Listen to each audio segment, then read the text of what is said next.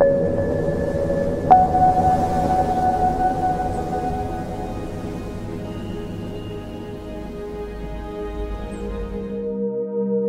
change in our life is a metaphor for death and rebirth.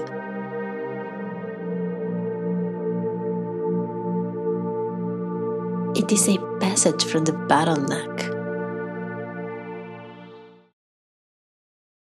And every death, every rebirth, is itself a metaphor for love. Everything is image, reflection, echo of an original love. Devoting oneself to that love is the mission of the soul.